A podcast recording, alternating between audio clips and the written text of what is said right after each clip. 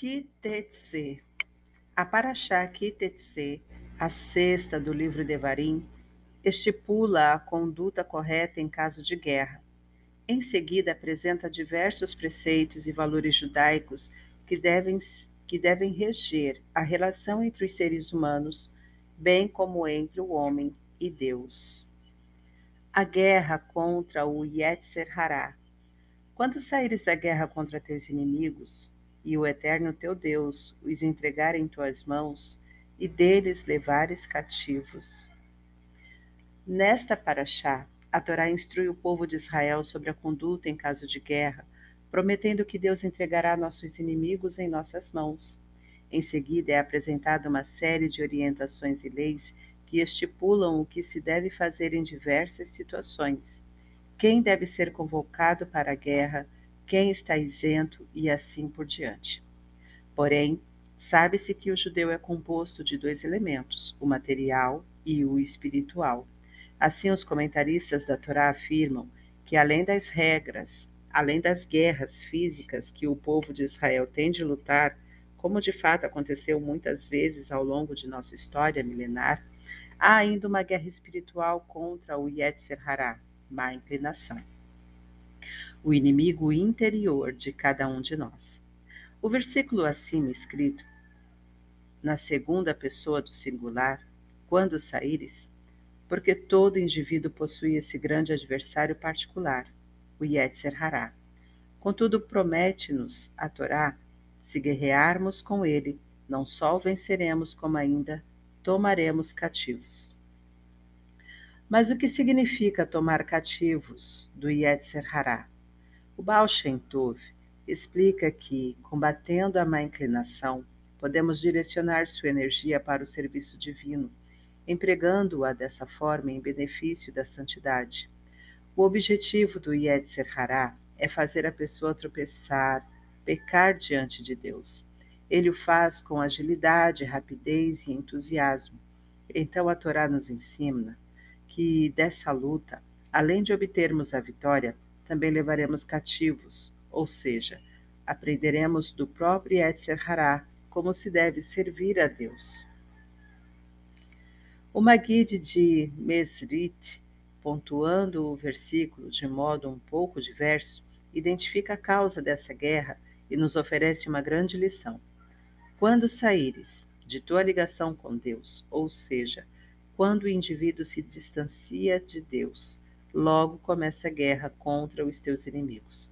O Yetzer Hará reconhece sua fraqueza e ataca imediatamente, dando início ao combate. Portanto, é fundamental que estejamos sempre protegidos para não dar oportunidade ao Yetzer Hará de investir contra nós ao notar alguma fragilidade em nossa vida. No entanto, mesmo que ele ataque, temos ferramentas para nos defender e a promessa da Torá de que Hashem os entregará em tuas mãos e deles levarás cativos. Na época atual, vemos que o Yetzer Hará trabalha incessantemente e por isso talvez acreditemos que a batalha esteja perdida. Observando a extensão e a força da má inclinação, podemos imaginar que seria impossível enfrentá-la nesse contexto. É importante recordar o que dizia José de Lublin. Às vésperas da vinda do Mashiach, o Yetzer Hará será como uma vela em seus instantes finais. Pouco antes de apagar, ela arde com mais intensidade e em seguida se extingue. Da mesma maneira, a má inclinação, pouco antes de sua eliminação total e definitiva com a vinda do Machia, atuará com todo vigor, mas depois desaparecerá para sempre. Que possamos suportar com firmeza estes últimos momentos, pois brevemente venceremos a batalha contra o mal com a vinda do Machia sem demora em nossos dias. Seja sensível. Não lavrarás com boi e jumento juntamente. Entre as diversas mitzvot relacionadas nesta paraxá, encontra-se a proibição de arar a terra com animais de duas espécies diferentes, o boi e o jumento, trabalhando conjuntamente. Essa lei revela a grande sensibilidade da Torá em relação aos animais.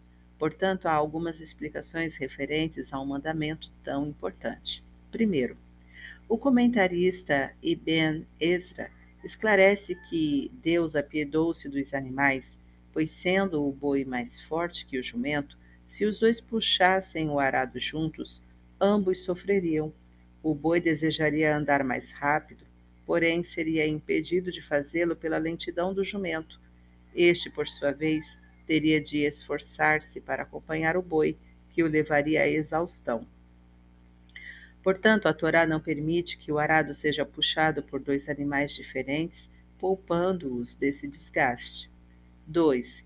O Rabi Yosef Caro afirma que, por ser o boi um animal ruminante e o jumento não, caso os dois animais trabalhassem lado a lado, tracionando o mesmo arado, o jumento se sentiria em desvantagem, vendo que o boi se alimenta enquanto ele nada tem para comer.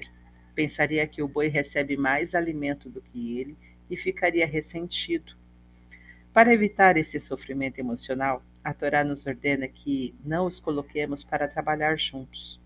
Segundo Sefer Ahinur, observa-se na natureza que os animais vivem em bandos, evitando misturar-se com espécies diferentes. Assim, se mesclássemos as espécies na atividade agrícola, nós lhes causaríamos grande aflição. Consequentemente, a Torá não admite esta prática. Com base nesse princípio, aprendemos uma lição importante que se aplica a todos os tipos de relacionamento entre um indivíduo e seu semelhante. Se a Torá se preocupa em evitar a dor física e emocional dos animais, devemos ser mais cuidadosos ainda com os seres humanos, nossos irmãos, esforçando-nos para não ofendê-los nem fazê-los sofrer. Era uma vez como interpretar um milagre. O rabino Abraham Abitbul, de Marrakech, saiu com seus dois genros para fazer compras para o Shabat. Com seu olhar perspicaz, ele avistou um homem cabisbaixo, parecendo muito desanimado.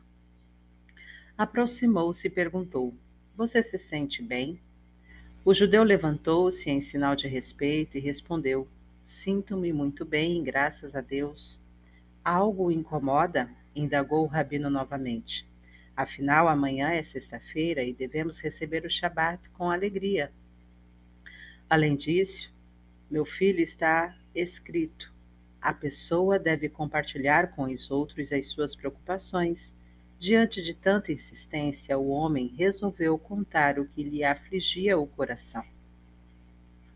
Há algumas semanas minha esposa está doente. Durante todo esse tempo não pude trabalhar, pois precisei cuidar das crianças. Comprei comida a crédito e agora não tenho condições de pagar as dívidas.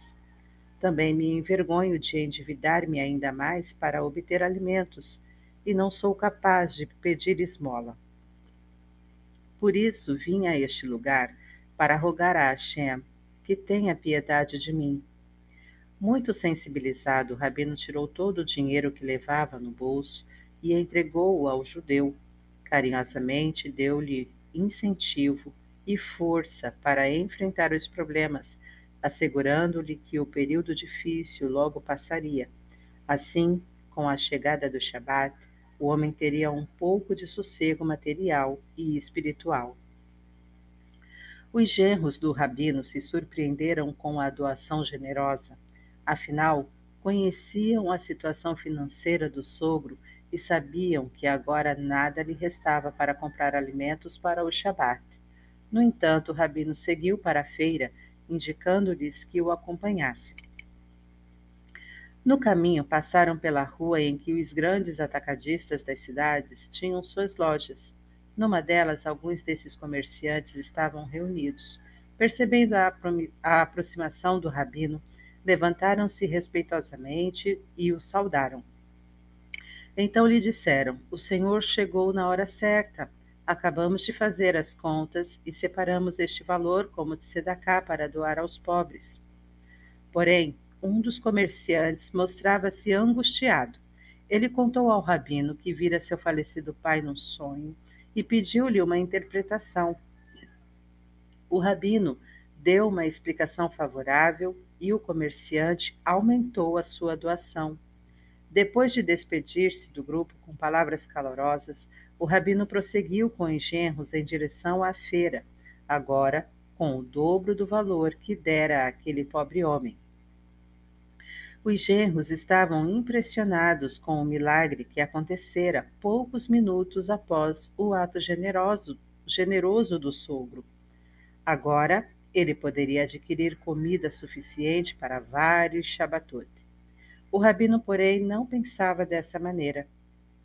Para ele, a ajuda divina que recebera era uma oportunidade para ajudar outros necessitados. Portanto, ele comprou na feira só o que precisava para aquele Shabat, exatamente o que havia planejado antes de sair de casa, e no mesmo dia deu o restante do dinheiro ao encarregado da distribuição de beneficência entre os pobres.